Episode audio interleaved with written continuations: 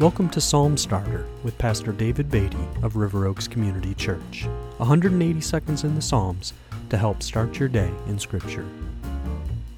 We're continuing today in Psalm 119. We've seen that this longest psalm in the Bible is an alphabetic acrostic. That is, its 22 stanzas are each headed by a letter of the Hebrew alphabet in order.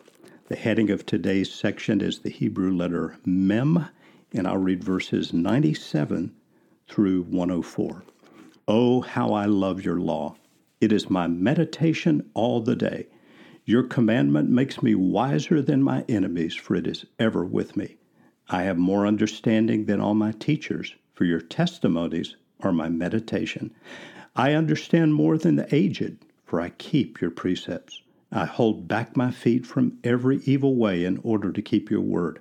I do not turn aside from your rules, for you have taught me. How sweet are your words to my taste, sweeter than honey to my mouth. Through your precepts I get understanding. Therefore, I hate every false way.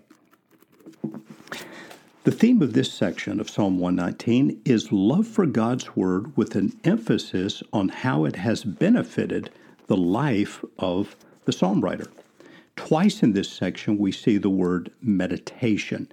Now, to meditate on God's Word is much more than just casual reading or having a general familiarity with it. To meditate upon Scripture is to ponder the words of Scripture with a receptive heart, allowing the Holy Spirit to work in you through those words of Scripture. Meditating on Scripture takes some time we have to give some time to slowly think about a verse or a section of Scripture. And there are great benefits to meditation, and the psalm writer notes some of those here in this section of Psalm 119. One benefit of meditating on Scripture is wisdom.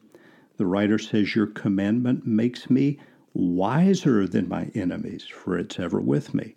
Another benefit is greater understanding we read in verse 99 I have more understanding than all my teachers, for your testimonies are my meditation.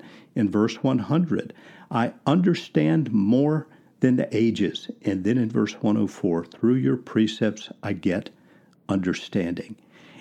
And then there's a third benefit of meditating on Scripture, of having God's Word in our hearts, and that is being kept from evil. Verse 101 says, I hold back my feet from every evil way in order to keep your word. Verse 102 said, I do not turn aside from your rules, for you have taught me. There are tremendous benefits to keeping God's word. May we be people whose love for God is expressed by our love for His Word, and may our love for Scripture, our meditation for Scripture, result in our lives being shaped and blessed and benefited by the work of His Spirit through His Word in our lives.